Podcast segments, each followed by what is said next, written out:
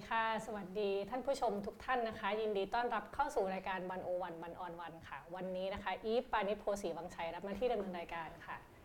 ค่ะท่านผู้ชมคะวันนี้นะคะ เราจะมาคุยกันว่าด้วยประเด็นเรื่องเด็กและเยาวชนนะคะ คุยหลักๆว่าด้วยเรื่องการพัฒนาเด็กและเยาวชนในกรุงเทพมหานครนะคะ แต่ว่านอกจากนี้เราก็ยังจะขยายไปไกลมากกว่าเมืองหลวงนะคะ ว่าด้วยเรื่องระบบนิเวศที่ระบบนิเวศแบบไหนที่จะส่งเสริมให้เด็ก ไทยนะคะเติบโตขึ้นมาอย่างมีคุณภาพนะคะ วันนี้เราอยู่กับคุณสานนท์หวังสร้างบุญนะคะ รองผู้ว่าราชการกรุงเทพมหานครค่ะครับสวัสดีค่ะสวัสดีครับ คุณสานนท์ค่ะครับ ค่ะสวัสดีค่ะ ก็วันนี้นะคะเราตั้งเราตั้งชื่อตอนรายการไว้ว่าเป็นอาตอนที่เรียกว่าเลี้ยงเด็กหนึ่งคนใช้คนทั้งหมู่บ้านอืม นะคะก็คุยว่าด้วยเรื่องของเด็กและเยาวชนนี่แหละว่าระบบนิเวศแบบไหนที่จะส่งเสริมเด็กนะคะ ทีนี้เนี่ยที่วันนี้เราเชิญคุณสานนท์มาเพราะว่าอย่างที่รู้กันว่าคุณสานนท์ก็ทำเกี่ยวกับเรื่องเด็กการพัฒนาเด็กในกทบครับไว้นะคะ วันนี้เราก็จะคุยกันทั้งด้วยเรื่องโครงการนโยบายต่างๆ ที่ทำมา แล้วก็คุยไปถึงแนวคิดเบื้องหลังว่ามองเราจะสร้างสังคมแบบไหนอืมนะคะครับนับนับวันนี้เนี่ยก็ปีกว่าแล้วอืมที่ที่คุณสานนท์ทำงานให้กับให้กทมเนอะครับแล้วก็กทมก็รันเรื่องเด็กและเยาวชนมาพอสมควรเหมือนกันครับ มีหลาย project ที่เปิดตัวไปที่เราเห็นกันนะคะเลยอยากให้คุณศานนท์ recap ให้เราฟังอืมนิดนึงก่อนว่าหนึ่งปีที่ผ่านมาเนี่ยครับโครงการเกี่ยวกับเด็กและเยาวชนที่กทมทำอยู่เนี่ยมีอะไรบ้างครับ ก็เอ่อในหนึ่งปีที่ผ่านมาก็มีหลายเรื่องนะครับ แต่ก็ข้อจำกัดของเราในปีแรกก็คือเราไม่มีงบประมาณเอ่อเท่าที่ควรเพราะฉะนั้นเรื่องที่ทำได้มันก็จะเป็นเรื่องของการทดลองการทำแซนด์บ็อกซ์ หรือการปรับพวกข้อบัญญัติบางเอ่อบางข้อบัญญัติที่เอ่อไม่ต้องใช้งบนะครับเอ่อสิ่งที่เราทำไปก็คือมีอันอันแรกก็คือเรื่องของการปรับเอ่อข้อบัญญัติเรื่องของการเอ่องบอุดอุดหนุนเนาะค่ะแต่ก่อนก็คือพอเป็นชุมชนเนี่ยก็จะมีงบอุดหนุนอยู่ที่เอ่อเอ่อ20 20บาทต่อหัวอืมนะครับก็ปรับเป็น32บาท เพราะว่าบางทีก็ต้องดูอาหารเช้าอาหารกลางวัน แล้วก็งบค่าวัสดุอุปกรณ์จาก 100 บาทต่อหัวต่อต่อเอ่อ ต่อต่อคนต่อปีค่ะก็เป็น 600 บาทต่อคนต่อปี อันนี้ก็ทำให้เอ่อเงินที่เอามาใช้ในศูนย์เด็กเล็กเนี่ยคล่องตัวมากขึ้นเอ่อเรื่องของหลักสูตรแล้วก็มีการทำหลักสูตรนำร่องร่วมกับเอ่อภาคีเครือข่าย ก็ไปทำที่เขต อย่างเช่น เขตหนองแขมอย่างเงี้ยครับค่ะก็ไปเอ่อทำเรื่องของ EF เรื่องของการพัฒนาเอ่อทาทางอารมณ์ หรือว่าเรื่องของ การทำหลักสูตรทำคู่มือให้กับคุณครูในศูนย์เด็กให้มีหลักสูตรที่ชัดเจนมากขึ้นนะครับหลายคนชอบบอกว่าไปส่งไปที่ศูนย์เด็กเหมือนส่งไปส่งไปให้ส่งไปนอนอะไรเอเงี้ยอค่ะจริงๆเราก็จริงๆก็ไม่ใช่แค่นั้นนะฮะก็จะมีเรื่องของหลักสูตรเรื่องของการเรียนการสอนต่างๆเนาะเอ่อเรื่องเออของโรงเรียนเนี่ยก็จะมีโรงเรียนอนุบาล ก็มีเรื่องของการลดภาระคุณครู การพยายามที่จะทำให้ครูเต็มอัตรามากขึ้นอืม แล้วก็ปีงบประมาณนี้พอเราเริ่มมีงบประมาณแล้วเนี่ยก็จะมาทำเรื่องกายภาพ ก็จะมีการปรับปรุงกายภาพของ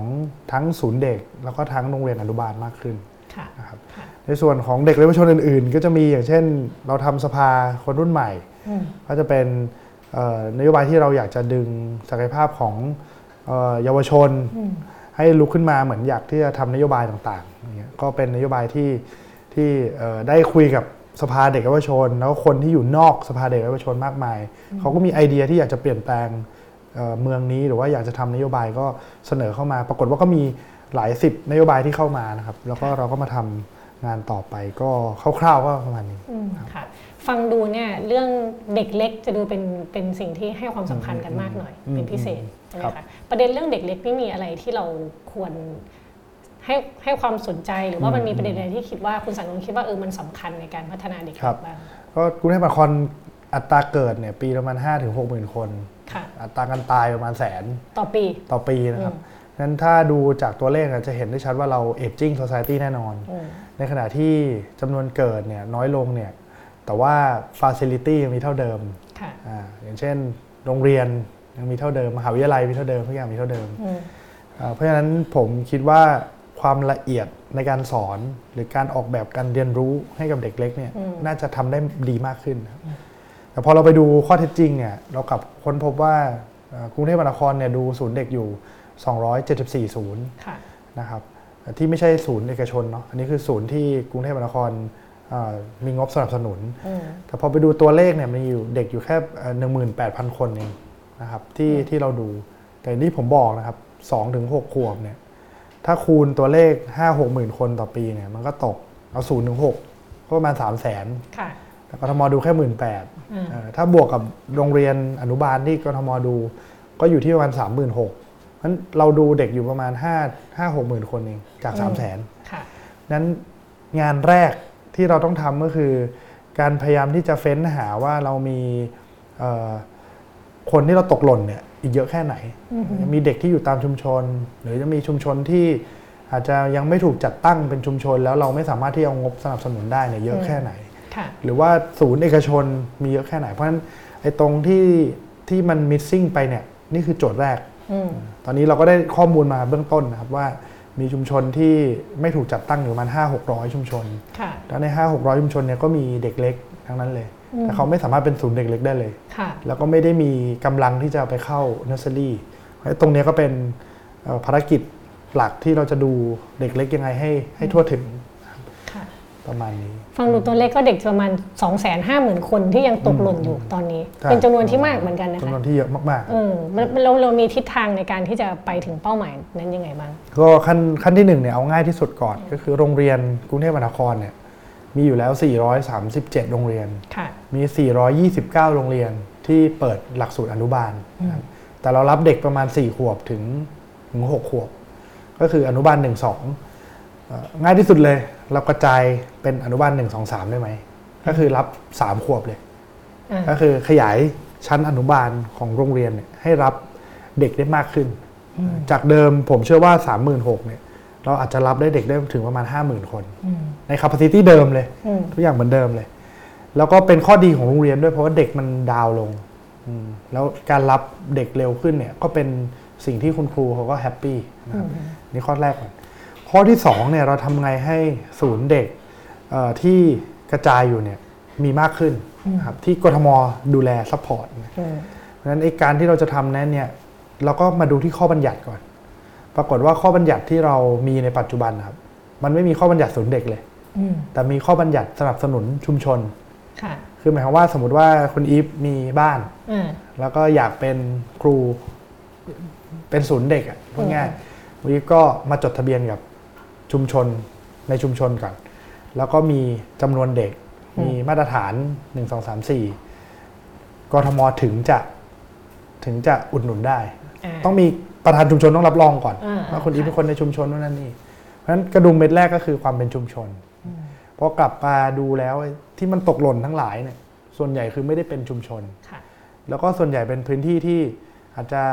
บุกรุก หรือว่าเป็นพื้นที่สาธารณะนู่นนั่นนี่นะครับอืมสิ่งที่เราอยากจะทำก็คือเราสแกนดูแล้วเนี่ยมีอีกประมาณครึ่งหนึ่งหรือประมาณร้อย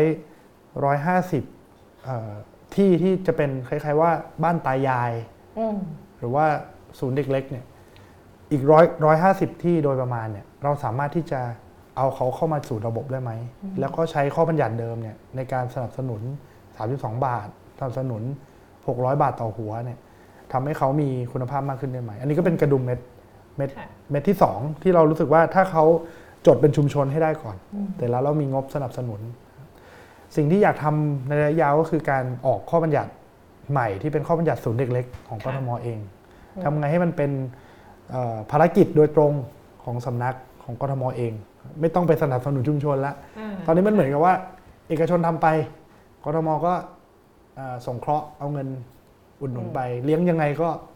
แล้วแต่ค่ะทางคุณครู จริง ๆ ไม่ใช่คุณครูด้วยปัจจุบันยังเป็นอาสาสมัครอยู่อืมเอ่อยังไม่ถือว่าเป็นครูด้วยซ้ค่ะำนะไอ้ตรงนี้แหละที่ผมว่าแนวทางก็คือการขยับจากการสนับสนุนแบบสงเคราะห์ เปลี่ยนให้เป็นเป็นภารกิจ ของกรุงเทพมหานคร แล้วก็เอ่อดึงพวกหลักสูตร การพัฒนาทั้งบุคลากรบุคลากรครู แล้วก็พัฒนาเด็กอืมให้เห็นครบลูปมากขึ้น ไม่ต้องไปพึ่งเพียงให้ภาระตกอยู่กับชุมชน แต่ว่าค่ะให้ภาระเป็นของสำนักที่ดูแลในกรทมด้วยอือหือค่ะ เวลาฟังคำว่าชุมชนเนี่ย เวลาพูดถึงในกรุงเทพอะ มันจะนึกภาพอืม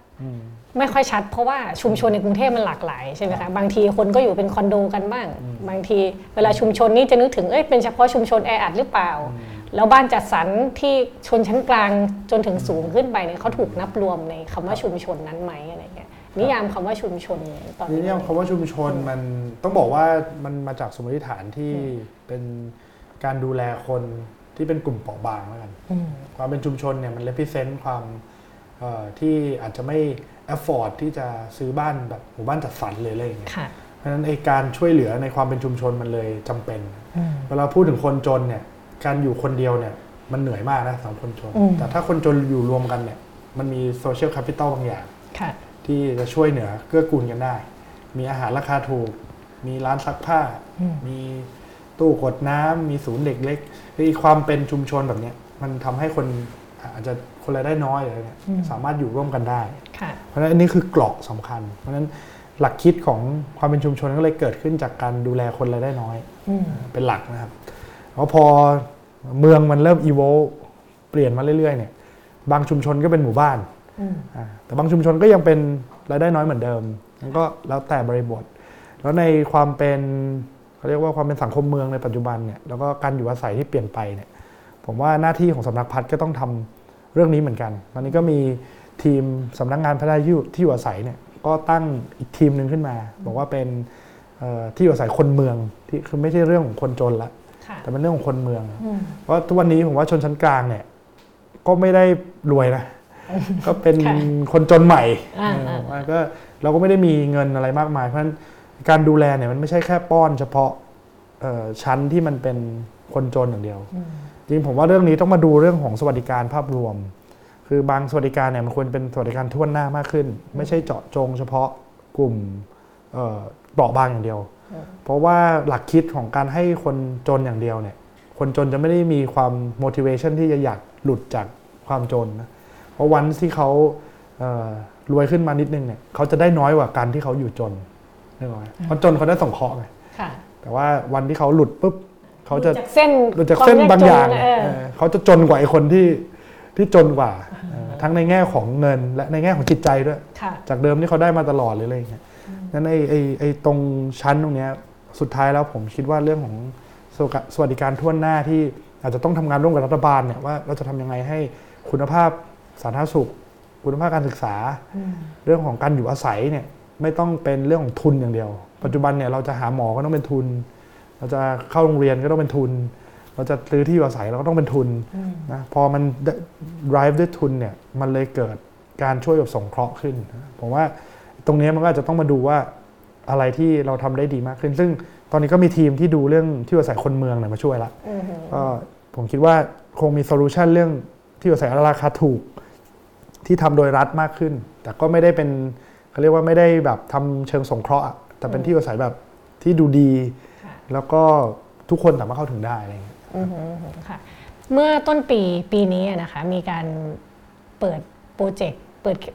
เปิด project sandbox เด็กเล็กขึ้นมาเออเล่าให้ฟังนิดนึงว่ามันว่ามันคืออะไร แล้วสิ่งที่ทำมันต่างจากจากศูนย์เด็กเล็กที่มีอยู่ยังไงอะไรแบบเนี้ยก็จริงๆ ต้องบอกว่า sandbox มันเป็นวิธีคิดที่เราไม่ต้องใช้เงินเยอะนิดหนึ่งก่อนถ้าเรามัวแต่รอปีงบประมาณเนี่ยผมว่าไม่ต้องทำอะไรเลย แป๊บแป๊บแป๊บก็จะจบละสามสี่ปีนะครับนั้น sandbox เนี่ยข้อแรกก็คือเราได้ภาคีเครือข่าย แล้วก็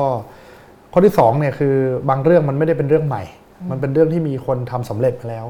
อย่างศูนย์เล็กๆเนี่ยก็มีเอ่อหลายท่านที่เป็น expert แล้วเขาก็ไปทดลองในพื้นที่ของเขามาแล้ว บางคนเก่งที่เอ่อจังหวัดต่างจังหวัด บางคนเก่งในกรุงเทพ บางคนทำเล็กๆ กับชุมชนมาแล้วอะไรเงี้ยเพราะฉะนั้นการทำ sandbox นี่คือการทดลอง แล้วก็การหาโมเดลที่จะขยายผลเอ่อหลาย ๆ ที่อย่างสวนหลวงหนองแขมหรืออะไรที่เราขยายมาเนี่ย เราจะเห็นเลยว่าระบบที่มันมีพี่เลี้ยงมาประกบเนี่ยมันดีกว่า บางครั้งเนี่ยเราชอบมองว่าเวลาเราจะพัฒนาศักยภาพของคุณครูเนี่ย เราก็จะเน้นเรื่องการอบรม แล้วก็ปีหนึ่งก็ทักสองครั้งอย่างเงี้ยแล้วพออบรมเสร็จก็ก็จบ แต่ว่าการทำแซนด์บ็อกนี่คือการไม่ใช่คือการไม่ใช่แค่การอบรม แต่คือการทำด้วยกันค่ะ การเห็นปัญหาด้วยกัน การลงมาดูว่าสิ่งที่เราเปลี่ยนเนี่ยมันเกิด Impact ทันทีอืมแล้วพรุ่งนี้เราก็เปลี่ยนใหม่ ถ้ามัน Impact มันไม่มันมันอยู่มันออกมาในเชิงลบพรุ่งนี้เราก็เปลี่ยนใหม่ แต่ถ้าอบรมเราไม่มีทางที่จะจะได้เห็นแบบนี้เพราะฉะนั้นในการทำ sandbox เนี่ยผมก็บอกทีมเสมอนะครับว่าเราคาดหวังการสเกลให้ได้นะครับ อย่างที่หนองแขมเนี่ยผมว่าน่าสนใจเพราะว่าอืม ยังไงบ้าง มันเป็นการทำที่มันไม่ได้มองแค่ศูนย์เด็กเล็ก แต่มันมอง early childhood development จริงๆก็คือมองเรื่องของการพัฒนาเด็กปฐมวัยจริงๆมองพื้นที่ของศูนย์เด็ก แล้วมองอนุบาลด้วยค่ะแล้วพอครูอนุบาลกับครูศูนย์เด็กมาเจอกันเนี่ย เออ มันเห็นชัดเลยว่ามันมีความแตกต่างอืมเออถ้าดูที่ครูอนุบาลเนี่ยเขาจะมีวิธีคิดในเชิงacademic มากกว่าค่ะเขา จะมีหลักสูตรมีนู่นนั่นนี่สอนกอไก่ขอไข่ให้อ่าอ่านออกเขียนได้ใช่อะไรแบบนั้นใช่แต่ว่าถ้ามาคุยกับครูศูนย์เด็กเนี่ยก็จะเป็นเชิง heart มากกว่าอืมเชิงการเล่นเชิงเอ่อมันก็จะหลักสูตรก็จะไม่ได้เป๊ะมากเท่าค่ะแต่ว่าเรื่องของการดูแลก็จะดูรู้สึกว่าเขามีความอดทนเขาเอ่อสอนเอ่อด้วยจิตใจที่ที่แบบแบบโอ้โหแบบสุดๆเลยอะไรเงี้ยนั้นเอพอมาวัดกันอะไรมันก็เห็นข้อดีข้อเสียต่างกัน อันเนี้ยผมว่า sandbox ของหนองแขมก็เลยเป็น sandbox ที่เอ่อน่าสนใจเพราะว่าพอเรามาแลกเปลี่ยนกันเนี่ยต่างคนต่างได้เรียนรู้ข้อดีข้อเสียของแต่ละคน แล้วก็เอากลับไปที่ที่เอ่อโรงเรียนหรือว่าที่ศูนย์เด็กของตัวเองอะก็จะได้อะไรมากขึ้นอย่างเงี้ยครับค่ะมันก็คือการผสมกันระหว่างเอาอ่าจะว่าวิชาการหน่อย มันรวมกับอ่าสิ่งที่มันมีหัวจิตหัวใจในการอ่ใช่เลี้ยงดูเด็กหน่อยใช่เพราะฉะนั้นเขาดูเหมือนเหมือนญาติอะอ่า แต่ถ้าโรงเรียนก็จริง ๆ ก็ไม่ได้ว่าว่าครูไม่ได้เหมือนญาติแต่ว่าวิธีการของครูก็จะเป็นค่อนข้างเป็นวิชาการหน่อยอย่างเงี้ยครับอืมค่ะเด็กส่วนมากที่ที่อยู่ที่เข้าไปอยู่ในศูนย์เด็กเล็กที่กรุงเทพที่กทมทำอยู่ หรือแม้แต่แซนบ็อกเฉพาะตรงแซนบ็อกก็ได้เนี่ยเด็กส่วนมากนี่เป็นเด็กในครอบครัวแบบไหน แล้วก็เอ่อลักษณะพ่อแม่เขาได้อยู่ด้วยกันไม่อยู่ด้วยกันสถานะทางเศรษฐกิจอะไรเป็นยังไงบ้างนะก็ต้องบอกว่าเอ่อกรุงเทพมันเป็นเมืองแห่งความ เหลื่อมล้ำมากอยู่แล้วค่ะเพราะฉะนั้นในเอ่อสิ่งที่อยู่ในชุมชนศูนย์เด็กเนี่ยมันก็ต้องเป็นชุมชนที่ค่อนข้างมีรายได้ไม่เยอะอีเวนว่าในโรงเรียนของกทมก็เหมือนกัน ก็เป็นโรงเรียนที่คนที่อาจจะเป็นแรงงานไม่ได้มีเวลาอยู่กับลูกมากเนี่ยเขาก็จะส่งลูกมาเรียนอะไรเงี้ยเพราะฉะนั้นชาเลนจ์เนี่ยคล้าย ๆ กันแล้วก็จะเป็นคนที่อาจจะมีรายได้ไม่สูง แต่ข้อดีก็คือเด็กพวกนี้อดทนมากค่ะแล้วก็เป็นคนที่มีความสุขง่าย เออแล้วเขาอยู่กับความลำบากมาตั้งแต่เด็กนั้นการดูแลการเลี้ยงดูมันไม่ได้อ่ามีเงื่อนไขเยอะ เพราะฉะนั้นเอ่อสิ่งที่เราพยายามจะเอาเขาเรียกว่าเอามาเป็นข้อเอามาเป็นโอกาสก็คือเอ่อความลำบากหรือความต่อสู้ความอะไรของเขาเนี่ยมันเป็นต้นทุนที่ดีในการพัฒนา ก็จะเห็นว่าหลาย ๆ โรงเรียนเนี่ยเอ่อเขาไม่ได้สอนแค่เฉพาะเรื่องของวิชาการค่ะแต่เขาสอนอาชีพ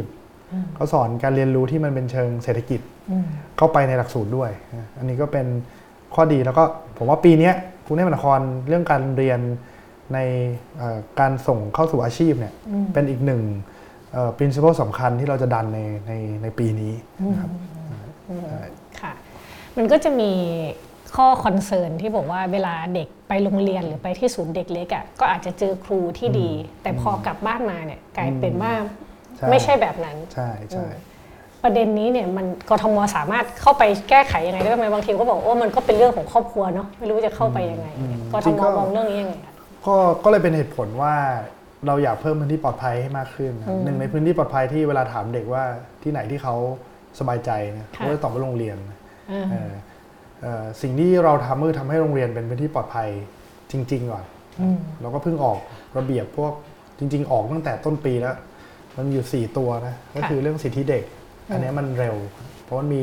พรบรองรับนะตัวที่สองคือเรื่องชุดลูกเสือ แล้วก็พยายามผ่อนปลนให้เขารู้สึกว่ามันไม่ได้มีเงื่อนไขอะไรเยอะไปได้นะอืมอันอีกสองอันที่เป็นฮือฮาหน่อย จริงๆก็ออกตั้งนานแล้วแต่มันเพิ่งจะมาออกก็คือเรื่องของเอ่อชุดนักเรียนค่ะกับเรื่องของทรงผมอืมเอ่ออันนี้เราจริง ๆ หัวใจของมันคือ เราอยากให้เด็กอะรู้สึกว่าเขามีส่วนร่วมกับเนื้อตัวเขากับทรงผมเขา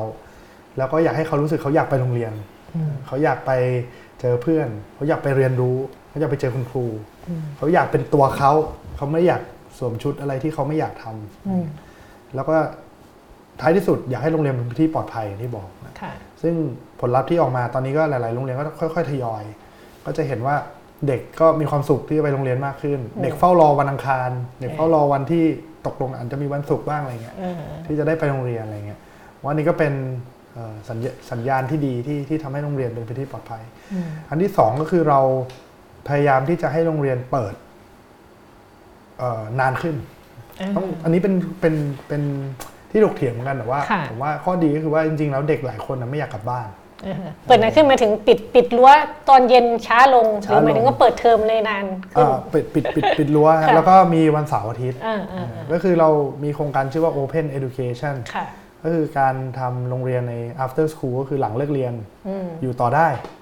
อ่าตอนนี้บางโรงเรียนก็ลากไปถึง6กโมงครึ่งก็มันมีจะนะเตะบอลเตะบอลอะไรเตะอบอย่างลเงี้ยได้ได้เลยแล้วก็มีคลาสที่ครูมาสอนด้วย ไม่ใช่แค่ครูกลับบ้านแต่ว่าค่ะมีครูมาสอนอืมวันเสาร์มีวอลันเทียมาสอนอืมอ่าก็พยายามจะสร้างพื้นที่ปลอดภัยให้กับเขามากขึ้นอืมเพราะเราถ้าเราไปแก้ที่ครอบครัวเลยผมว่ายาก แต่ถ้าเราขยายเวลาให้เขาได้อยู่ในพื้นที่ที่มันปลอดภัยเนี่ยผมว่าเราทำได้เร็วอะ ส่วนในเรื่องของครอบครัวก็ต้องผลักดันเรื่องยาเสพติดเรื่องสุขภาพด้านกีฬาต่างๆอันนี้ก็เป็นสิ่งที่ต้องทำคู่กันอืมการเพิ่มพื้นที่ค้าขายการทำไงให้เด็กเอ่อได้ห่างไกลยาเสพติด ให้รู้ว่าผิดชอบ แล้วก็มีวิจารณญาณของตัวเองอะไรเงี้ยก็ต้องทำไปควบคู่กันอืมอืมอืมค่ะเมื่อกี้คุณสานนท์พูดถึงคำว่าพื้นที่ปลอดภัยนะคะอืมอืมนอกจากโรงเรียนแล้วมันมีที่อื่นอีกไหมให้ให้มันให้ให้เขาไปให้เขาไปหรือรู้สึกว่าเขาปลอดภัย ใช่จริงมันหลากหลายมากเลยอืนะมผมไปหลายชุมชนเนี่ยมีพื้นที่ปลอดภัยที่แตกต่างกันอืมอ่าอย่างเราเคยไปชุมชนริมน้ำสามเสนนะค่ะพื้นที่ปลอดภัยเขาคือริมน้ำอ่าเป็นพื้นที่แบบริมน้ำอืมแต่สิ่งที่ไม่ปลอดภัยคือมันไม่มีแสงเอ่ออาการไปเพิ่มให้เขตไปเพิ่มไฟริมคลองริมแม่น้ำเนี่ยอืมทำให้เด็กมีพื้นที่ปลอดภัยมากขึ้นเพราะเขาใช้ตรงนั้นเล่นค่ะบางที่ใช้ห้องสมุดอย่างที่สลัมคลองเตยเนี่ยก็จะมีห้องสมุดเอ่อ ที่หนึ่งที่เป็นห้องสมุดที่เขาไปนั่งกันนานอืมถ้าถามว่าเด็กมานั่งทำไมไม่เห็นอ่านหนังสือเลยบอกอันนี้เป็นพื้นที่เล่นของเขาอืมอืมเออหรือว่าเรามีนโยบายทำพื้นที่เรียนรู้อย่างเช่นบ้านหนังสือค่ะเอ่อซึ่งจริงๆแล้วเป็นนโยบายตั้งแต่น่าจะปี4 40 กว่าแล้วฮะอืมตั้งแต่ตอนนั้นกทมเข้าร่วมใน World Book อะไรสักอย่าง แต่ว่าสภาพของหลายที่นี้ไม่ค่อยดี เราก็เลยคิดว่าเราน่าจะทำบ้านหนังสือให้ ให้มันดีขึ้นก็มีการปรับปรุงบ้านหนังสืออืมใช้เงินใช้เงินไม่เยอะแต่มันสร้างเป็นพื้นที่ปลอดภัยให้เด็กได้มากขึ้นลานกีฬามีอยู่พันแห่งนะครับอืมปีนี้เราตั้งเป้าปรับให้ได้อย่างน้อย 200 แห่งค่ะเอ่อก็คิดว่าถ้าเราปรับลานกีฬาเด็กก็มีพื้นที่ปลอดภัยอืมให้เขาไม่ได้มาเล่นกีฬาเล่นออกกำลังกาย เราพยายามจัดงานบนพื้นที่สาธารณะมากเลยอืมเอ่อพวกกิจกรรมต่างๆ อีเวนต์ตามสถานที่ต่างๆทำดนตรีในสวน ทำพื้นที่เทศกาลต่างๆ ให้เด็กรู้สึกว่ามันมีอะไรนอกบ้านเขาอืมทำย่านทั้งสรรค์ตอนนี้ก็มีกิจกรรมในชุมชนเยอะแยะมากมายครับอืมก็คิดว่าไอ้สิ่งที่เกิดขึ้นตรงเนี้ยมันเป็นเอ่อสิ่งที่ต้องทำต่อเนื่อง แล้วก็ถ้าเขามีทางเลือกที่ที่ที่เขาสามารถเลือกได้ว่าเขาชอบแนวไหน ในพื้นที่สาธารณะมากขึ้นเนี่ยมันก็จะทำให้เขาเอ่อหลุดออกจากวังวน แล้วก็มีทางเลือกในชีวิตมากขึ้นอืมอืมค่ะฟังดูเนี่ย สิ่งเหล่านี้นี่ใช้งบประมาณเยอะมากน้อยแค่ไหนยังไงบ้างทำลานกีฬาบ้างจัดงงจัดงานมันก็ต้องมีการใช้คนใช้อะไรเนาะอืมจริงเงินน้อยมากครับค่ะจริงงานกีฬานี่ใช้เงินน้อยแต่ทำคือทำน้อยได้มากจริงอืมๆแค่ไปทาสีใหม่อ่าคือมันมีที่อยู่แล้วมันมีที่อยู่แล้วไปปรับปรุงใช่ล่าสุดเนี่ยมีสปอนเซอร์จากเอ่อบริษัทเอ่อคิดไอ้ติ้งเคิร์ฟเขาทำเอ่อชวนเอกชนมาแล้วก็ทำโปรเจกต์ชื่อ Dream Stadium นะเขาก็เอา วาดเอาซื้อบาษาไปวาดโรงแรมกีฬานะแค่นั้นเด็กก็โหแบบออกมาเตะบอลกันมาเล่นกันอะไรเงี้ยอืมผมว่าไอ้ลักษณะเนี้ยมันคือมันทำน้อยแต่มันได้มากอืมเอออย่างพวกกิจกรรมต่างๆเนี่ยส่วนใหญ่ไม่ได้ใช้งบเยอะนะฮะส่วนใหญ่ก็จะเป็นแค่การเปิดพื้นที่ แล้วก็ไฟเฟยอะไรก็เป็นไฟที่มีอยู่เดิมอืมหรือว่าพวกการแสดงอะไรเนี่ย ส่วนใหญ่ก็เป็นคนที่อยากออกมาแสดงศักยภาพอยู่แล้วอืมก็เป็นอะไรที่ผมว่ามัน มันทำน้อยแต่มันได้มาก แล้วก็เป็นศักยภาพเดิมที่มีอยู่แล้วแต่ทั้งนี้ทั้งนั้นอนาคตก็ต้องสร้างสิ่งใหม่เหมือนกันนะครับค่ะอย่างเราก็มีแผนที่จะทำปรับปรุงไอ้ลุมพินีสถานที่สวนลุมอย่างเงี้ยก็เป็นพื้นที่ที่อยากจะให้พวกกลุ่มละคร กลุ่มที่เต้นลีลาดในแถวนั้นเนี่ยได้มีพื้นที่ที่เขาจะมาทำอะไรมากขึ้นอืมก็คิดว่าไอ้ตัวที่ต้องใช้งบก็ต้องใช้ แต่ว่าเอ่อส่วนใหญ่แล้วเนี่ยมันไม่ได้เรื่องของการใช้งบอืมการทำชมรมผู้สูงอายุ การทำชมรมออกกำลังกายเนี่ยไอ้พวกเนี้ยมันคือ social connection ทั้งนั้นเลยอืมมันไม่ต้องใช้งบประมาณเท่าไหร่อืมค่ะเพราะมันก็จะมีเรื่องที่เราก็รู้กันว่าการทำงานราชการเนี่ยปัญหาคอขวดมักจะติดอยู่ที่งบประมาณอืมอืมหรือบางทีงบประมาณไปบวมตรงนี้ใช่ใช่อ่าแล้วไม่ได้มาให้ในสิ่งที่มันเหมาะสมที่ควรจะครับได้เยอะอะไรเงี้ยค่ะณณยุคของผู้ว่าชาติชาตินี่มีการปรับเปลี่ยนโครงสร้างงบประมาณหรืออะไรที่ทำให้มันอ่า สมดุลมากขึ้นบ้างไหก็มก็คะเป็นสิ่งที่พยายามทำแต่ต้องบอกว่ามันมันไม่ง่ายเท่าไหร่ เพราะว่าเอ่อเรามีงบสมมติร้อยบาทเนี่ยประมาณ 5 60 มันก็เป็นงบเอ่อบุคลากรละค่ะจริงๆ กฎหมายไม่ให้เกิน 40แต่นับลูกจ้างนับอะไรไปด้วยก็6ว่า 60แล้ว60 70 มีงบผูกพันพวกโครงการใหญ่ ๆ ก็เป็นเยอะละก็เหลืออยู่ประมาณเกิน 10%อะไรเงี้ยที่ที่จะใช้ได้ต่อปี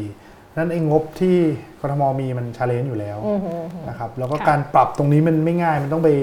ทำเรื่องข้อบัญญัติระเบียบนู่นนั่นนี่เยอะอืมนั้นไอ้สิ่งที่เราพยายามทำก็คือใช้งบอย่างมีประสิทธิภาพอืมเอ่อเกาไว้ถูกที่คันทำให้รู้ว่าเราต้องการอะไร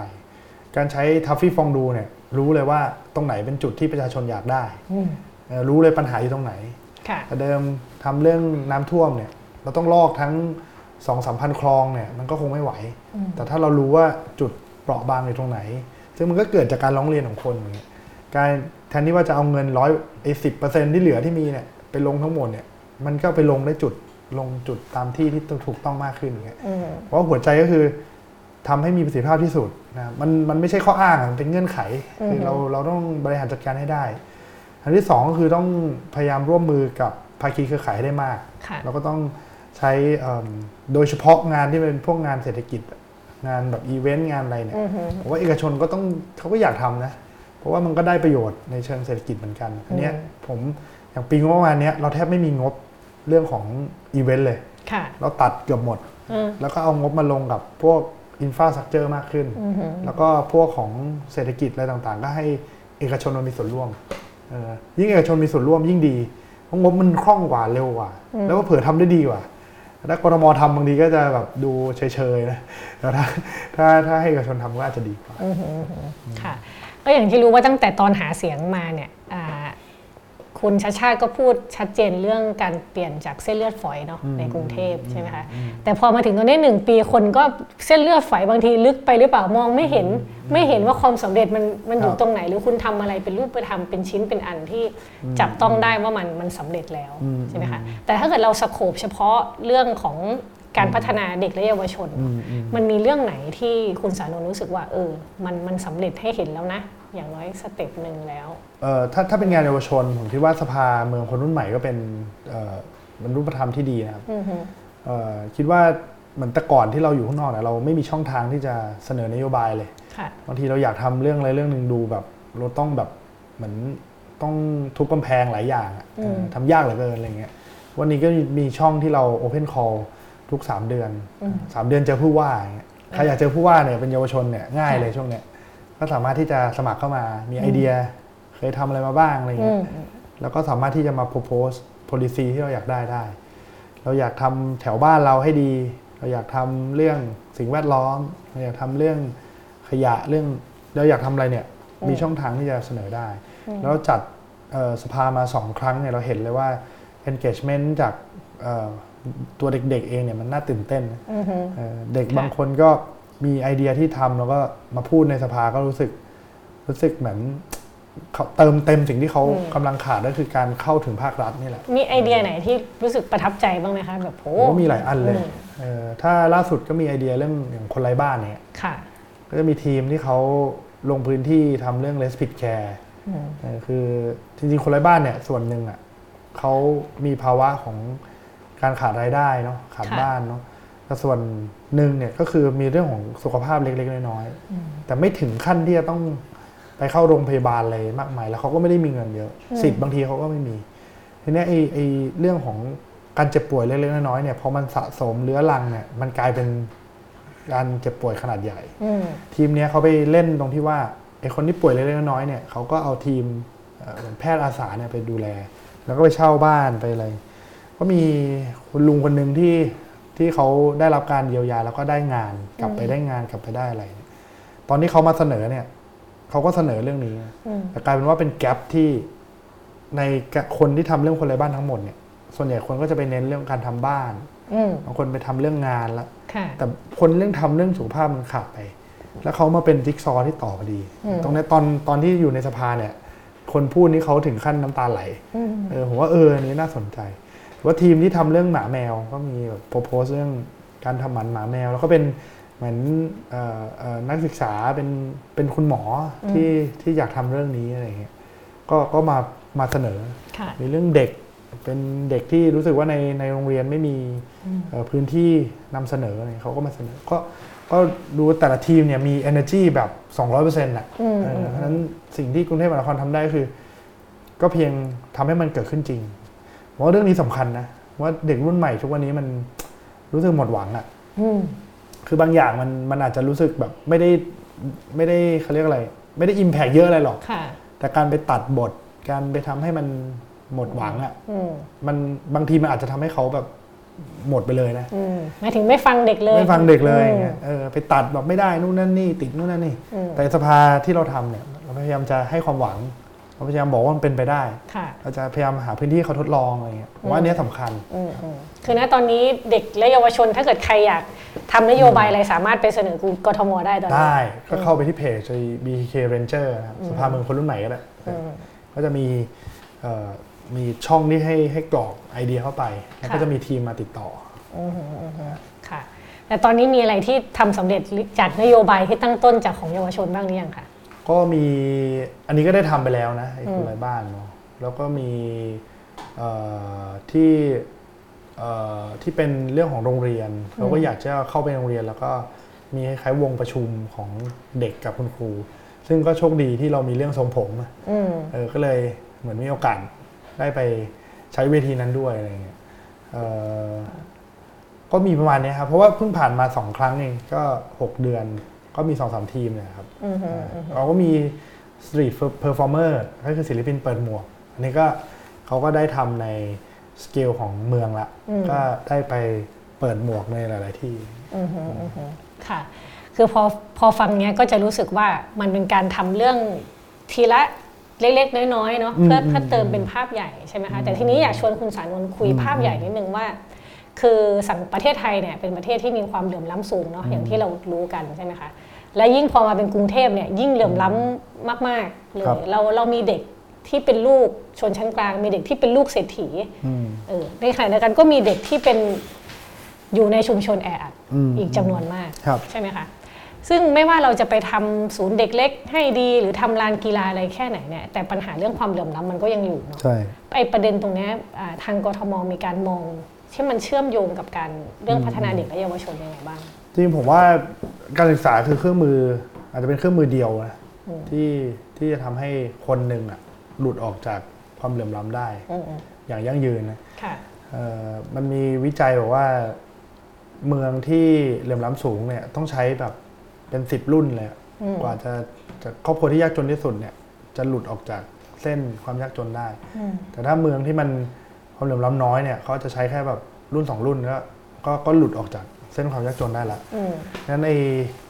ไอเขาเรียกว่าโครงสร้างพื้นฐานของสังคมแบบเนี้ยมันเลยไม่สามารถที่จะลดความเหลื่อมล้ำได้นะอืมเอ่อผมว่าหัวใจก็ต้องทำทั้งเรื่องของระยะยาวและระยะกลางระยะสั้นไปพร้อมกันค่ะระยะยาวแน่นอนก็คือเรื่องของการศึกษาก็ต้องสร้างมาตรฐานการศึกษาให้ดีขึ้น ผมว่าข้อดีของโลกในวันนี้คือมันเป็นดิจิตอลอะอืมเออ คือมันเป็นโลกที่เข้าถึงทรัพยากรอะที่แต่ก่อนอาจจะต้องใช้เงินจำนวนมากในการเข้าถึงอะแต่ทุกวันนี้มันฟรีอืมมันเข้าถึงได้เร็วเออบ้านที่ยากจนที่สุด เปิด YouTube ช่องนี้ได้เหมือนกับบ้านที่รวยที่สุดค่ะก็เปิด YouTube ช่องนี้ได้เหมือนกันอืมเอ่อผมเลยคิดว่าไอไอโอกาสเนี่ยมันสามารถที่จะมาปิด gap บางอย่างได้นะอืมเราก็เลยพยายามจะทำโรงเรียนให้เข้าสู่ เหมือนดิจิ t a ลทรานส์ฟอร์เมชันให้ได้ให้ให้ให้ได้จริงนะครับอืมเอ่อแต่โรงเรียนกทมเนี่ยเด็กมีตั้ง2 5 0 0 0เราค่ะคงไม่สามารถที่จะซื้อแล็ปท็อปให้ทุกคนได้อืมเบื้องต้นอันที่หนึ่งเราซ่อมห้องคอมพิวเตอร์แลบก่อนอืมอันนี้เราทำทุกโรงเรียนละ ตอนนี้ทุกโรงเรียนในกรุงเทพมหานครเนี่ยมีห้องคอมพิวเตอร์ใหม่ทั้งหมดนะครับสองเนี่ยเรากำลังทำโครงการ digital classroom ห้องเรียนดิจิตอลเนี่ยเปิดรับสมัครรับบริจาครับบริจาคแล็ปท็อปจากเอ่อคนที่อาจจะต้องการทิ้งคอมเก่าอืมหรือบริษัทที่แบบปกติโละคอมเก่าอยู่แล้วเนี่ยก็สามารถมาให้ที่กรุงเทพมหานครได้ แล้วก็จะเอาอันเนี้ยมา แล้วก็ทาง Google เนี่ยเขามีเอ่อตัวซอฟต์แวร์ที่จะสามารถทำให้มันเป็น Chromebooks แล้วก็เหมาะกับการเรียนได้อืมอันนี้ก็จะทำให้โรงเรียนมันเอ่อเป็นดิจิตอลมากขึ้น เพราะฉะนั้นระยะยาวยังไงก็ต้องทำให้การเข้าถึงเอ่อ การศึกษาแล้วก็ซอสของคอนเทนต์ที่ดีเนี่ยดีขึ้น พัฒนากายภาพโรงเรียน พัฒนาครูอืมจากเดิมที่ต้องเก่งทุกอย่าง ก็เป็น facilitator อืมนำกระบวนการสอน สามารถที่จะเออตอบตั้งคำถาม เพื่อทำให้เด็กได้คิดวิเคราะห์แยกแยะต่างๆ ให้เขาเป็นคนที่เอ่อไม่ได้ท่องจำแต่ว่าให้เข้าใจอืมในอนาคตได้อย่างไรอะไรเงี้ย ระยะสั้นระยะกลางก็ต้องทำเรื่องของปัญหาเฉพาะหน้าเนอะอืมอย่างเช่น ถ้าความเหลื่อมล้ำสุดๆ ในมุมมองของผมนะอืมถ้าถามว่าจะให้ดูว่าเมืองนี้มันเหลื่อมล้ำที่สุดให้ไปดูที่ไหน ผมผมคิดว่าคือเรื่องของคนไร้บ้านอืมผมว่าคนไร้บ้านเนี่ยสะท้อนความล้มเหลวของสวัสดิการภาครัฐทั้งหมดอะอืมอืมมันไม่ใช่แค่เรื่องบ้านจริงมันเป็นเรื่องสวัสดิการทุกอย่าง ยิ่งมีคนไร้บ้านเยอะ แปลว่าเมืองเนี้ย มีความบกพร่องในเรื่องของสวัสดิการ ทุกวันนี้ก็คนไร้บ้านเยอะขึ้นหลังจากโควิดอืมก่อนโควิด แต่ตอนช่วงโควิด คนไร้บ้านเอ่อที่สำรวจอยู่ประมาณ 1,800 คนนะอืมแต่ว่าตอนนี้เหลือประมาณ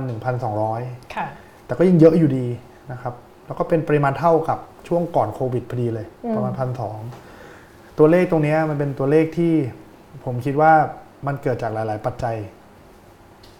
เราไม่สามารถที่จะหาอยู่ดีๆ ไปสร้างตึกหนึ่งแล้วให้ทุกคนเข้าไปในตึกอืมมันไม่ไม่มีทางแก้ได้ค่ะก็เลยต้องทำพวกจุดสวัสดิการขึ้นมาอืมมันคือความบกพร่องเรื่องสวัสดิการ เพราะฉะนั้นเราก็ต้องแก้ที่สวัสดิการ ไม่ใช่แก้ที่บ้านอย่างเดียวเราต้องทำให้เขามีสิทธิ์ได้บัตรทำให้เขาเข้าถึงสาธารณสุขทำให้เขา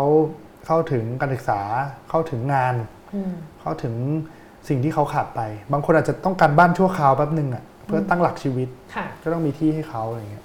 ก็คิดว่าเรื่องคนไร้บ้านก็เป็นเรื่องที่เราขับเคลื่อนอยู่ครับ แล้วก็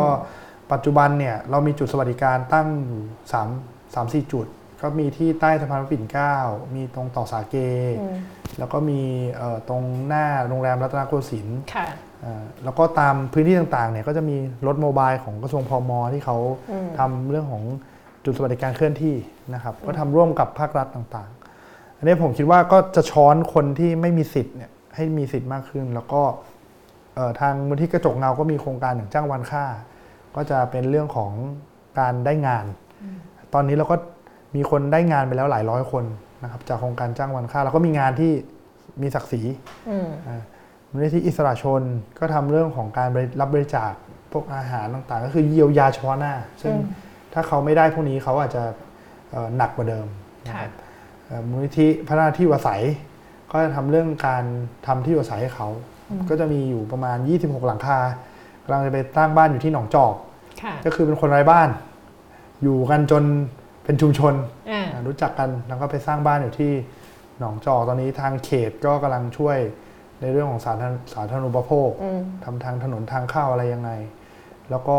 ตอนนี้ทางมูลนิธิเขาก็สร้างบ้านขึ้นมาแล้วก็เป็นชุมชนค่ะ ผมว่าวิธีการแก้ไขปัญหาก็ต้องอาศัยความร่วมมือ หลากหลายครับอืมอืมอืมอืมค่ะขอตอบประเด็นเรื่องคนไร้บ้านนิดหนึ่งคือประเด็นเรื่องคนไร้บ้านเนี่ยมันเป็นปัญหาที่เราคุยกันมานานหลายสิบปีมากๆนะคะ แต่ว่าอย่างที่เมื่อกี้คุณสานุนพูดเลยปัญหามันอาจจะไม่ใช่เรื่องเขาไม่มีบ้านอืมอืมเออมันคือปัญหามันซับซ้อนมากกว่านั้นบางคนอาจจะไม่ได้อยากอยู่บ้านด้วยซ้ครับำคือมีโอกาสได้กลับบ้านเขาก็ไม่ได้อยากกลับอะไรพวกเนี้ยค่ะอืมปัญหาเรื่องซับซ้อนของคนไร้บ้านเนี่ยซึ่งซึ่งมันเป็นระบบนิเวศโดยรวมเนาะของของกรุงเทพเนี่ยครับ เราจะทำอะไรได้มากกว่ากว่าที่ทำไปแล้วไหมคะ เราสามารถมองให้มันทะลุถึงปัญหาได้ได้มากกว่านี้อีกไหมผมว่าก็ต้องก็ก็ก็ต้องทำอย่างต่อเนื่องครับอืมแต่ภาพรวมเนี่ยผมว่าเราควรมี master plan ร่วมกันก่อนอืมอันนี้ทุกคนทำเนี่ยจะเป็นเน้นเรื่องของการเอ่อช่วยเฉพาะหน้าเนาะค่ะแต่จริงๆแล้วเอ่อถ้าดูทรัพยากรตอนนี้ผมทำสถิติมาเนี่ย เราจะมีเรื่องของการแจกอาหารเนี่ยเป็นแสนกล่องนะอืม แต่เรื่องของการได้งานเนี่ยอยู่ประมาณหลักหลักร้อยค่ะอ่าซึ่งแล้วก็เอ่อมันจะเห็นเลยว่าเราเอาทรัพยากรเนี่ยไปอยู่กับเฉพาะหน้าเยอะ ถ้าเราปรับ strategy ใหม่ว่าเราการให้ให้ข้าวมัน convert มาเป็นเรื่องของการได้สิทธิ์ การได้บัตรการได้อะไรพวกเนี้ยให้มันมีพอชั่นที่มากขึ้นเนี่ยอืมอันเนี้ยมันจะตอบสนองเออแก้ปัญหาได้ถูกจุดมากขึ้น อันนี้ค่ะก็เป็น เอ่อ strategy ในปีในปีที่ 2 เนี่ยที่ที่กำลังทำว่าเราต้องแมปงานของเออการช่วยเหลือเรื่องสวัสดิการเนี่ยอืมจากเดิมที่มุ่งแต่เรื่องของเฉพาะหน้าเนี่ยทำไงให้มันเป็นระยะยาวมากขึ้น ซึ่งเราก็มีแผนที่จะทำเอ่อบ้านอิ่มใจค่ะกลับมาอีกครั้ง บ้านอิ่มใจเนี่ยผมว่าจะเป็นยุทธศาสตร์สำคัญที่เราจะรวมมิติของการให้สิทธิต่างอืมๆเผลอๆ ความช่วยเหลือจากคนเนี่ย ตอนนี้คนไม่รู้จะทำอะไรอืมเวลาวันเกิดอะไรทีอยากรู้สึกดี ก็ไปแจกข้าวที่ราชดำเนินอืมจริงๆแล้วเราก็อยากจะประชาสัมพันธ์ว่าการแจกข้าวเนี่ยมันมีสองมันมีเป็นเหรียญสองด้านอืมด้านที่หนึ่งเนี่ยมันช่วยในระยะสั้นจริง แต่ด้านที่สองเนี่ยมันก็ทำให้การคืนสิทธิ์อื่นๆเนี่ยมันไม่เกิดอืมการแจกที่ดีเนี่ยคือการไปแจกที่จุด เพราะที่จุดเนี่ยจะมีสวัสดิการอื่นๆ จะมีสิ่งที่ เอ่อเขาสามารถที่จะได้งานต่อไปเขาทำได้ต่อไปแต่ถ้าเรายังแจกสเปซสปะ แจกแบบเนี้ยมันก็ยิ่งทำให้คนไร้บ้านมากขึ้นอืมเผลอๆไปสร้างมาเฟียที่เป็นคนรับแบบรับเยอะๆแล้วก็เอาไปขายต่อออฮึแล้วไปทำอะไรต่อก็ยิ่งค่ะไม่ดีใหญ่อืมก็คิดว่าระยะยาวก็ต้องทำแผนใหญ่ ซึ่งตอนนี้กทมก็ร่วมกับทางกระทรวงพม แล้วก็เครือข่ายมูลนิธิเนี่ยเอ่อเราก็จะมีการประชุมเพื่อจะวางรถแมพใหญ่ แล้วก็ตั้งเป้าครับว่าเราจะคอนเวิร์ตน้ำใจคนเนี่ยจากที่มันเป็นลักษณะเนี้ยให้มันมาสู่การจ้างงานมากขึ้นยังไงอืมอืมเผลอๆคนจ้างพวกคนจ้างคนพิการอะจริง ๆ มาจ้างคนไร้บ้านเนี่ยก็อาจจะนับพวกเป็นมาตราสามสามเก้ามาตราสามห้าอะไรพวกเนี้ยก็อาจจะทำได้มากขึ้นด้วยอืมอืมอืมครับค่ะ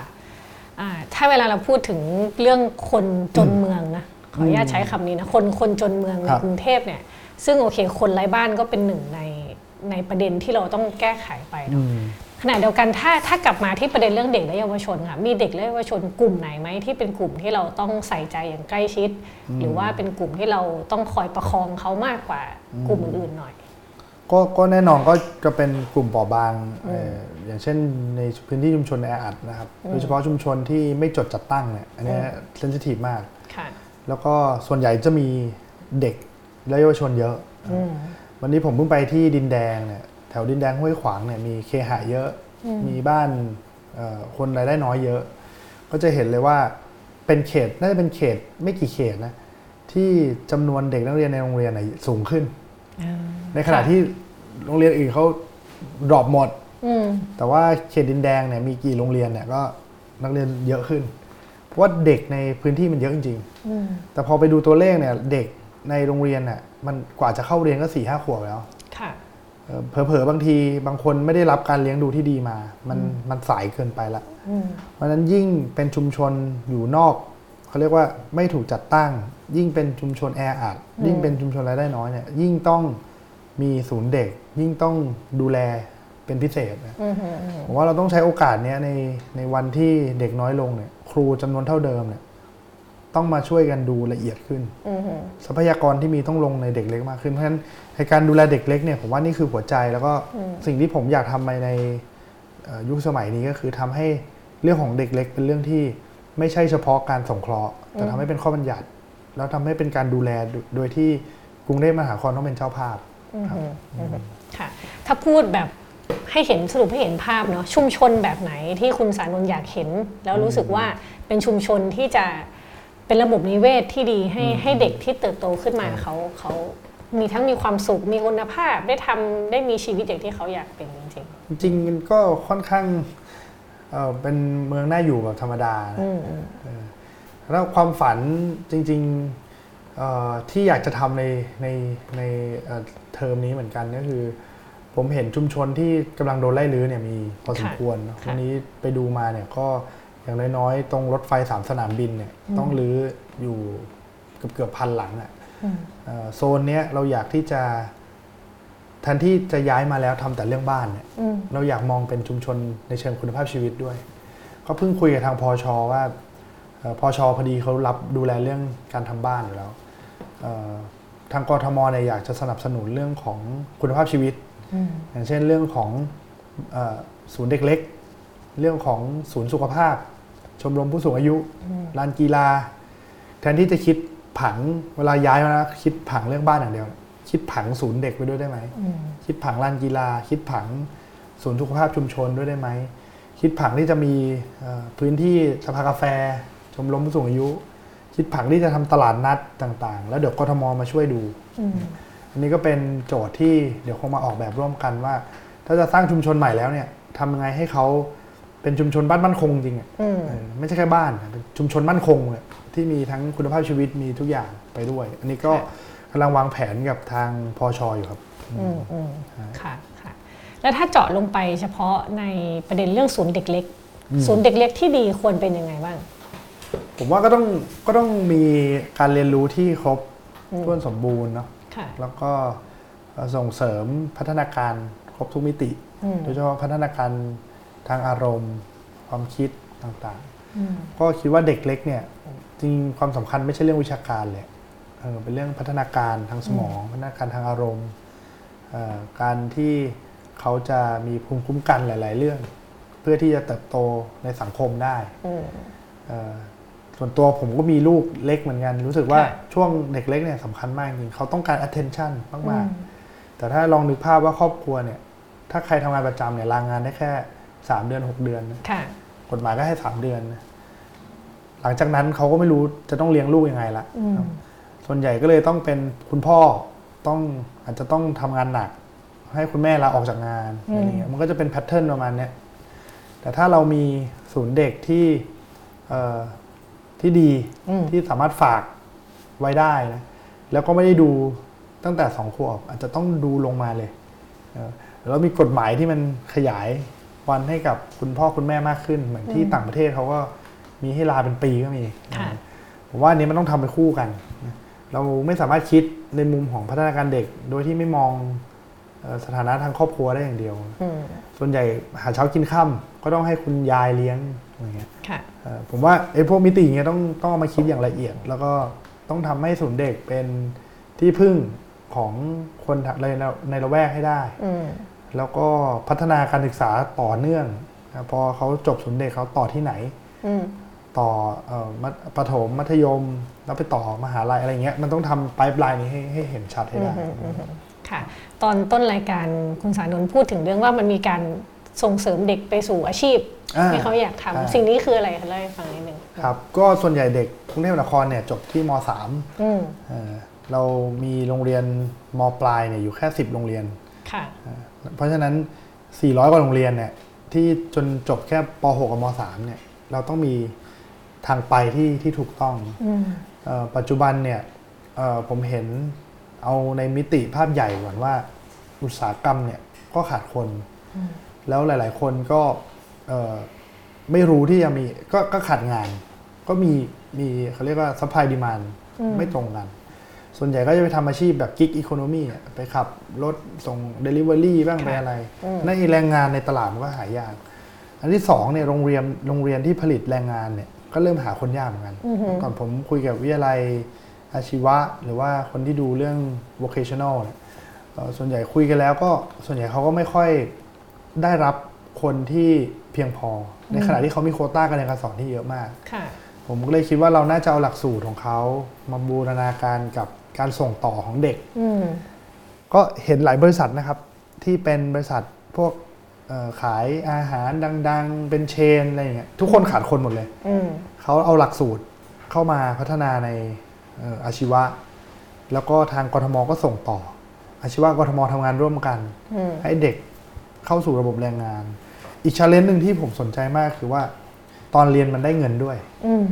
ค่ะเอออันนี้อันนี้อันนี้ดีมากอืมนะอืมอืมเพราะเด็กหลายคนเนี่ย ต้อง drop off จากการเรียนเพราะว่าต้องไปช่วยพ่อแม่อืมเออแต่ว่ามันมีหลักสูตรที่เขาสามารถที่จะได้วุฒิอืมไปพร้อม ๆ กันได้เงิน เรียนไปด้วยทำงานไปด้วย เรียนไปด้วยทำงานไปด้วยอืมแล้วก็ได้ครบวงจรเลยค่ะเอออันนี้ผมว่าอันนี้เป็นหลักสูตรที่ที่ดี ซึ่งเอ่อเดี๋ยวปีเนี้ยฮะปีสองเนี่ยน่าจะเป็นเรื่องใหญ่ที่สุดของโรงเรียนของกทมว่าเราจะเชื่อมหลายหลักสูตรเลย ของหลาย ๆ อาชีพอือฮึในตลาดแรงงานสำคัญเนี่ย เอ่อเด็กที่จบเนี่ยปีหนึ่งประมาณของกทมก็ประมาณเกือบเกือบหมื่นคนเนี่ยอืมในในช่วงมสามเนี่ยเอ่อผมว่าต้องมีสัดส่วนที่สำคัญที่จะได้งานทำแล้วก็ไปสู่ระบบแรงงานได้อืมฮึอืมฮึค่ะคือพอเราคุยกันในสโคปเฉพาะกทมเนี่ยเราก็จะเห็นคุณสานนท์เห็นภาพชัดอยู่แล้วแหละว่ามีตัวเลขโรงเรียนกี่คนเด็กกี่คนพื้นที่มันอยู่ประมาณนี้ แต่ถ้าเกิดลองชวนถอยมามองประเทศไทยทั้งประเทศอืมนิดนึง อันนี้อาจจะเป็นเข้าใจว่าเป็นในเชิงความเห็นนะครับเพราะว่าคุณสานนท์ก็รับผิดชอบเฉพาะในกทมครับอ่าถ้าดูปัญหาประเด็นเรื่องการพัฒนาเด็กและเยาวชนของประเทศไทยอืเนี่ยมคุณสานนท์เห็นว่าปัญหามันมันคืออะไรที่ทำให้มันอาจจะไม่ดีอย่างที่เราคิด มันจริงปัญหามันก็หลายเรื่องนะครับ แล้วก็ก็คุณภาพด้วยแหละ คุณภาพโรงเรียนแล้วก็เอิ่มอาจจะเป็นเรื่องของการกระจุกตัวของ ของคุณภาพมันอยู่ในแค่บางเมืองใหญ่ค่ะจริง ๆ มันก็กระจุกอยู่แค่กรุงเทพด้วยซ้อืมำเออเพราะฉะนั้นไอ้โรงเรียนที่มีคุณภาพในต่างจังหวัดมันมันมีน้อยอือหือแล้วเอ่อโรงเรียนรัฐเนี่ย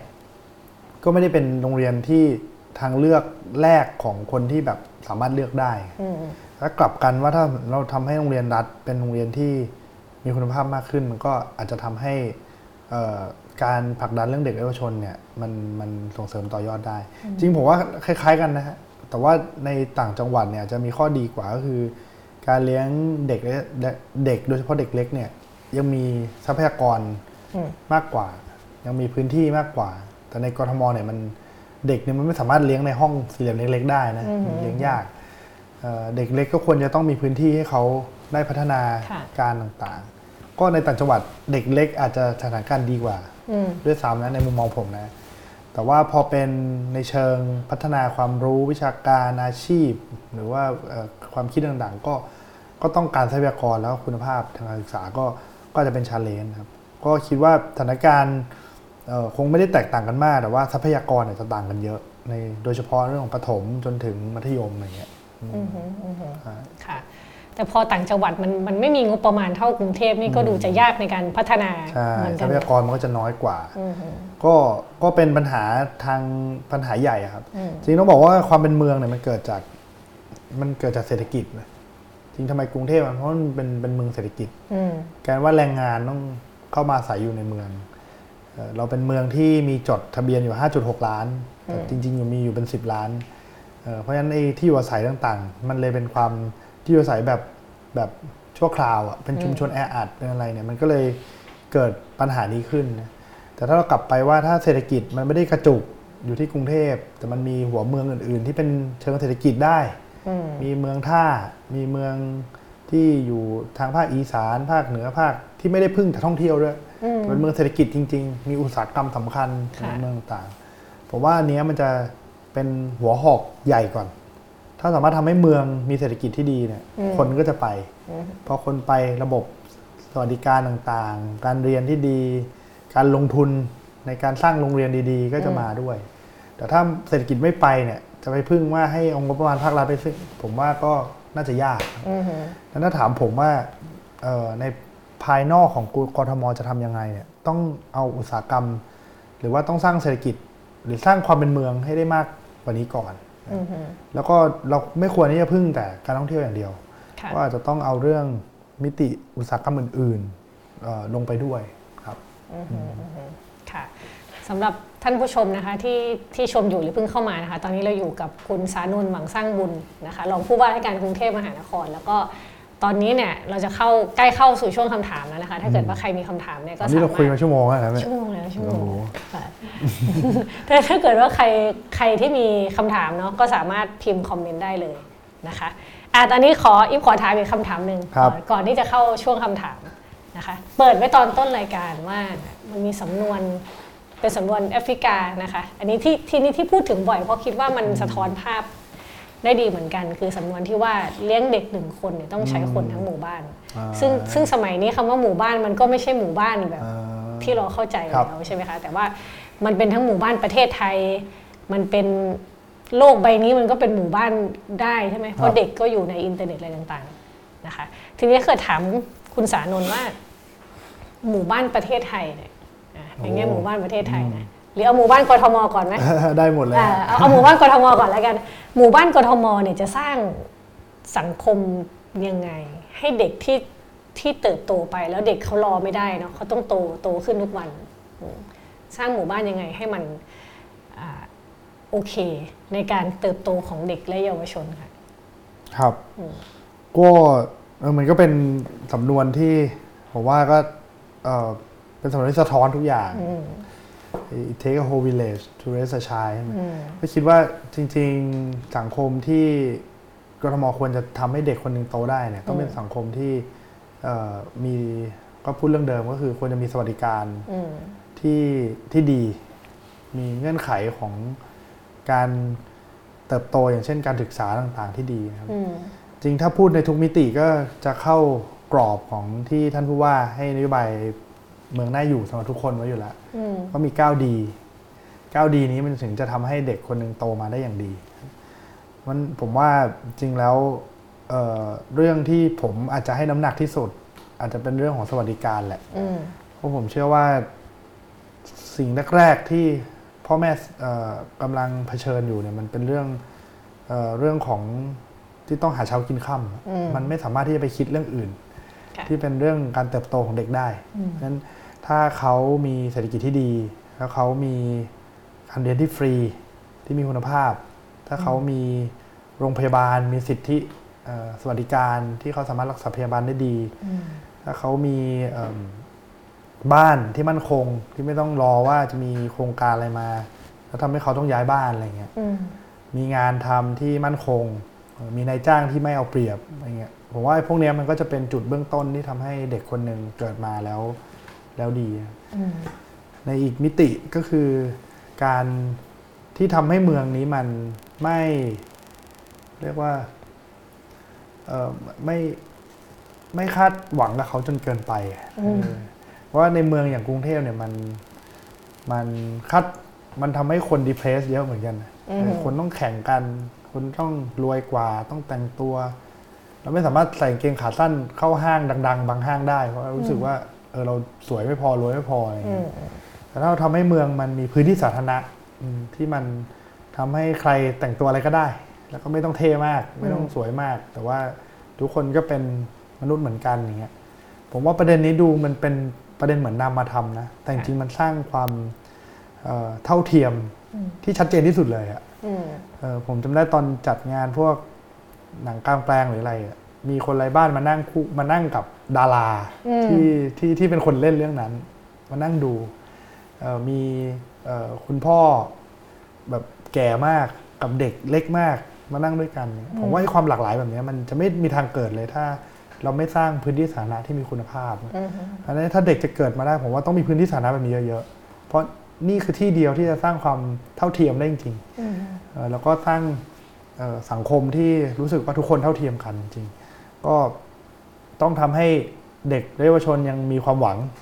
ในเมืองนี้มีที่ที่เขารู้สึกเขาโดนเขาปล่อยของได้อืมไม่มีใครมาเอาไม้บรรทัดมาวัดเขามาก มีที่ที่เขาเอ่อรู้สึกว่าบางเรื่องมันอาจจะหนักไป การเมืองใหญ่หนักไปหรือว่าเมืองนี้อาจจะมีบางอย่างที่เขาไปเอนจอยชีวิตได้อืมว่าไอ้พวกเนี้ยมันเป็นเรื่องที่ดูไม่สำคัญแต่ผมว่าสำคัญกับเด็กและเยาวชนมาก ในวันที่ดูแล้วเนี่ยจะไม่ค่อยมีความหวังเท่าไหร่เนี่ย เมืองนี้มันน่าจะมีอะไรที่ให้ความหวังเขาได้บ้างอะไรเงี้ยค่ะอืมค่ะครับน่าสนใจมากในเมืองที่อย่าไปไปคาดหวังให้เขาต้องทำอะไรมากอ่าขนาดนั้นใช่ใช่ไหมคะให้อยู่ให้มีพื้นที่ที่เขาเป็นตัวเองได้ แล้วก็เท่าเทียมกันในในสังคมครับนะคะอ่าโอเคเอาเข้าสู่ช่วงคำถามนะคะได้ข่าวว่ามี4ี่ห้าคำถามอ่าเมื่อเกิดเหตุการณ์เด็กมีข้อขัดแย้งกับสถานศึกษา เช่น กรณีของหยก กทมสามารถเข้าไปไกล่เกลี่ยช่วยเหลือเด็กและเยาวชนได้บ้างไหมครับค่ะก็ไอ้กรณีน้องหยกก็เห็นว่าทางเอ่อคุณครู แล้วก็ผู้ปกครองเอ่อคนอื่นนะไม่ใช่ผู้ปกครองหยกเนี่ยก็เห็นว่ามีทันทำจดหมายมาแล้ว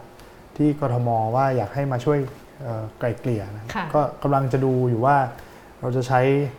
คือผมก็ไม่แน่ใจเพราะว่ามันเป็นโรงเรียนของทางสพทเนาะอืมแล้วก็ เอ่อไอ้เงื่อนไขที่ว่าผู้ปกครองรับรองอะไรว่าเป็นเงื่อนไขทางนู้น แต่ในบทบาทกทมในพรพรบ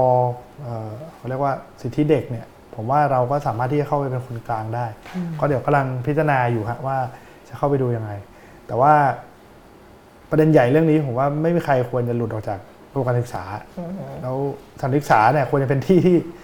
เอ่อเขารู้สึกปลอดภัยที่สุดอะเออนี่คือเหตุผลใหญ่เลย นี่คือเหตุผลว่าทำไมกทมถึงให้เด็กเอ่อ ได้มามีส่วนร่วมในการออกความเห็นว่าเขาอยากใส่ชุดอะไร เขาอยากทำผมอะไร แล้วเด็กเองอาจจะเป็นคนช่วยเหลือกันเองอืมอันนี้เหมือนกับว่าพอไม่มีเรื่องของกระบวนการมีส่วนร่วมเนี่ยกลายเป็นว่าต้องเกิดการประทะกันอืมซึ่งจริงๆเราไม่ควรเกิดขึ้นเลย น้องหยกก็เป็นคนที่เรียนเก่ง เป็นคนที่ตั้งใจเรียน ผมว่าเด็กที่อยากเรียนก็ควรที่จะได้เรียน แล้วก็มันคงไม่ใช่บทบาทของเราที่ไปจำกัดอะไรเขา แล้วก็เดี๋ยวคงมาดูครับว่า คุณได้มาครทำอะไรได้บ้างครับอืมค่ะ เพราะว่าโรงเรียนน้องหยกไม่ใช่โรงเรียนในสังกัดกทมอ่าเนาะใช่มันก็ใช่ใช่ใช่ค่ะ ใช่ครับ โอเคอะคำถามถัดไปอ่าไม่นานมานี้ค่ะ เกิดประเด็น ครูพาเด็กกลุ่มชาติพันธุ์ เข้าเรียนในโรงเรียนด้วยความหวังดี แต่เหมือนจะถูกดำเนินคดีฐานครับพาคนต่างด้าวเข้าเมืองนะคะในฐานะที่กรุงเทพก็มีแรงงานข้ามชาติเยอะมาก จะมีแนวทางช่วยเหลือให้การศึกษาแก่คนกโอ้ลุ่มนี้มาบ้างเรียนได้เลยครับกรทมรับหมดนะครับอืมแล้วมีโรงเรียนบางรักเนี่ยเอ่อมีเด็ก รู้สึกชั้นอนุบาลหนึ่งมั้งสี่สิบกว่าคน มีคนไทยสองคนอืมอีกที่เหลือเป็น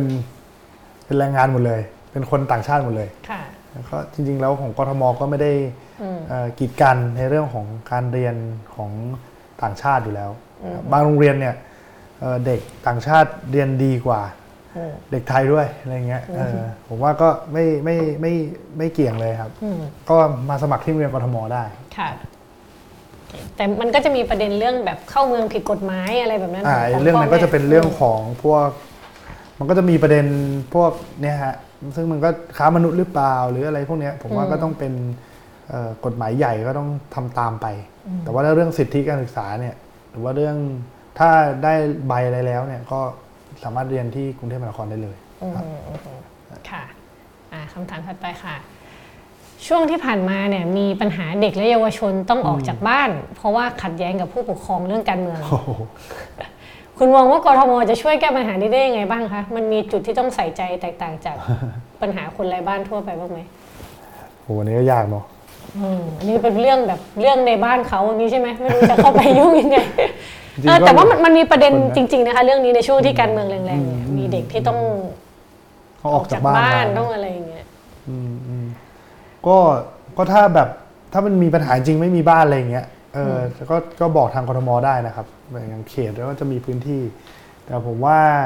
ก็ต้องค่อยๆคุยกันนะฮะอืมเออจริง ๆ แล้วผมก็ไม่เชื่อว่าผู้ปกครองเอ่อคนไหนจะรังเกียจลูกขนาดนั้นนะว่าจะเป็นช่วงหนึ่งจริงๆผมก็เคยหนีออกจากบ้านนะตอนเด็กๆเออค่ะก็ไปแป๊บนึงแล้วก็กลับมาพ่อแม่กี่ก็กี่ชั่วโมงกี่วันคะเดี๋ยวจะว่าออกมาหลายเป็นสัปดาห์เหมือนกันนะโอ้เออแล้วไปอยู่ไหนคะตอนนั้น ก็ไปอยู่บ้านเพื่อนอ่าเพราะว่าทุกคนก็จะมีเนี่ยอ่าโมเมนต์แบบขบฏค่ะหรือโมเมนต์ที่เป็นตัวของตัวเองมากๆอืมก็ให้กำลังใจเด็ก ๆด้วย แต่ก็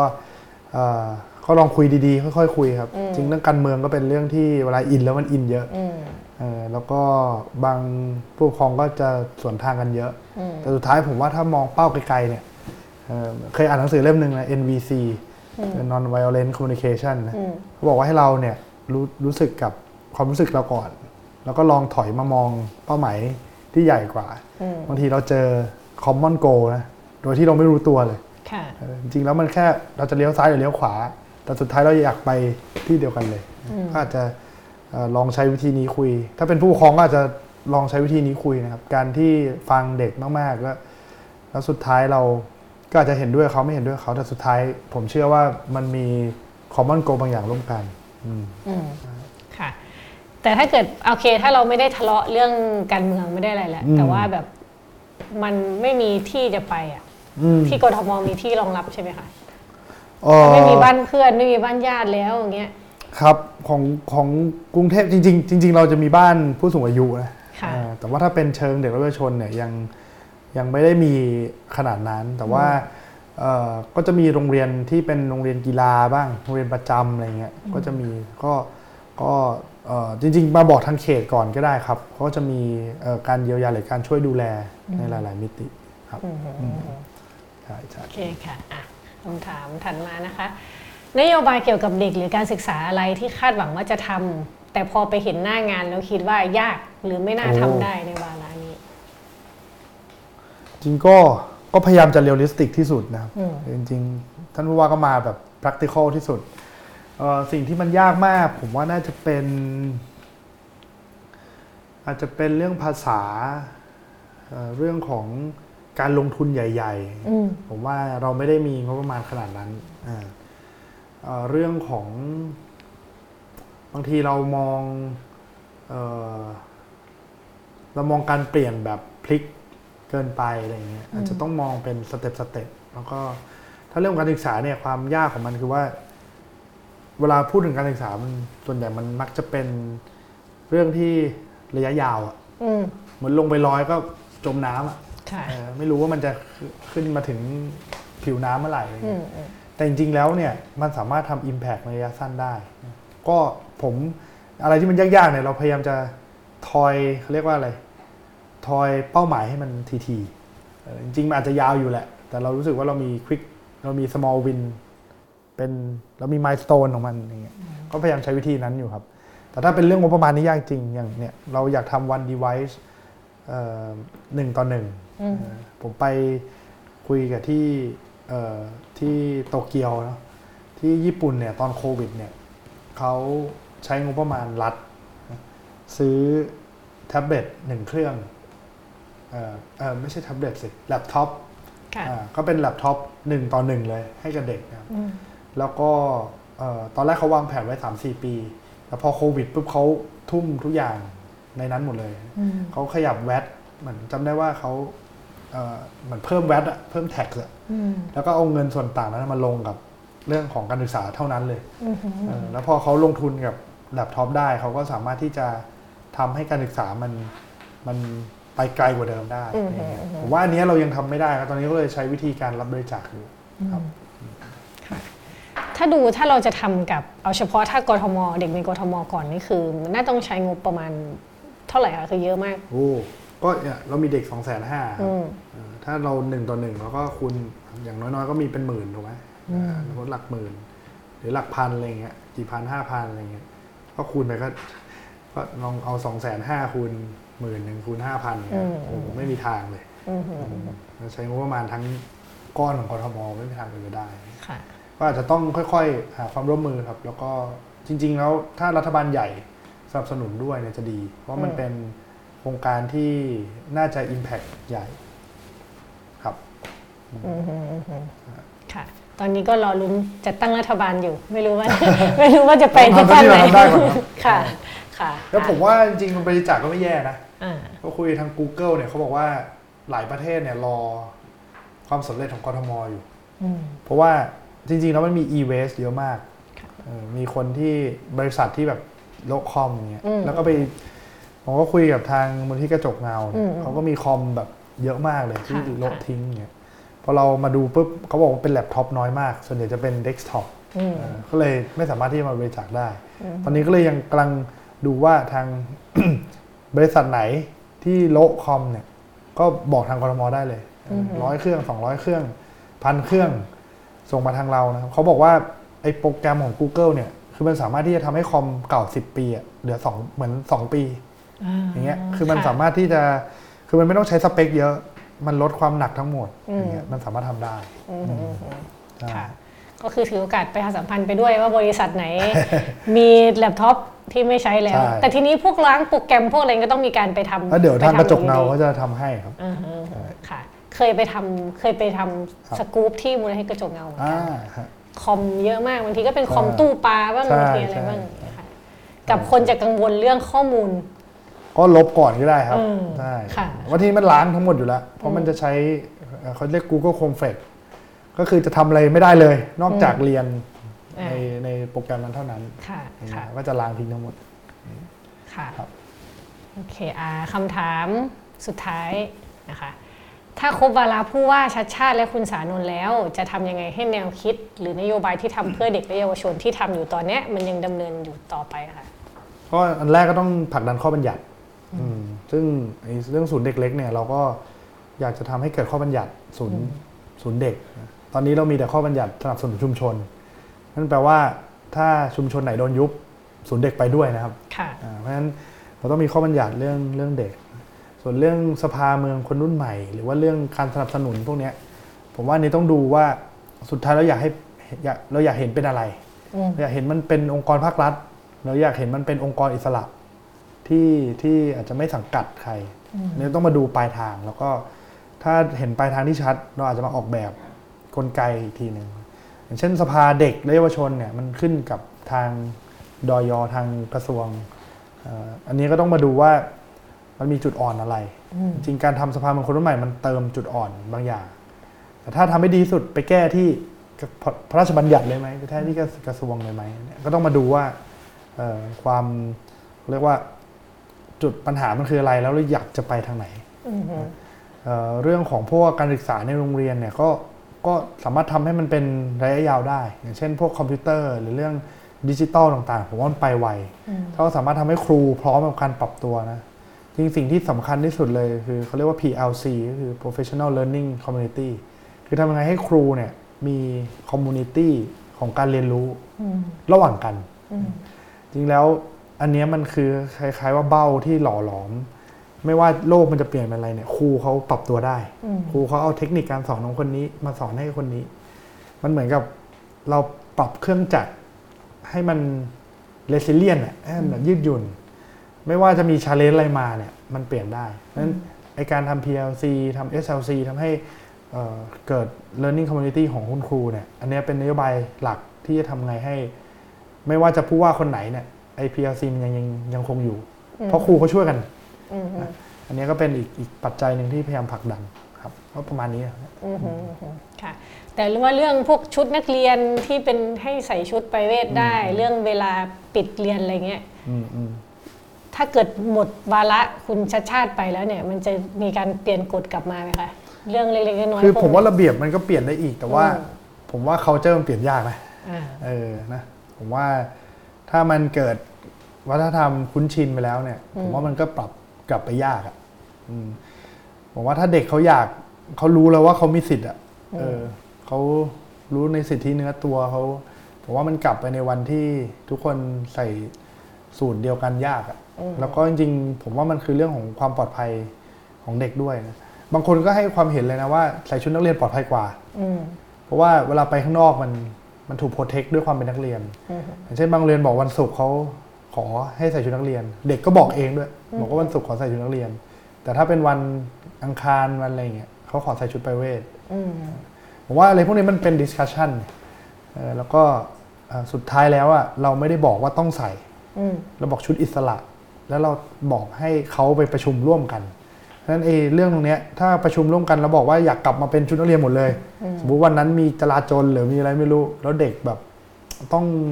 ปลอดภัยที่สุดหรืออะไรผมไม่รู้นะ condition ตอนนั้นอืมบางโรงเรียนก็อาจจะบอกว่าขอกลับมาใส่ชุดนักเรียนมันก็เป็นไปได้อืมเพราะฉะนั้นสิ่งที่เราใส่เข้าไปมันเรื่องของกลไก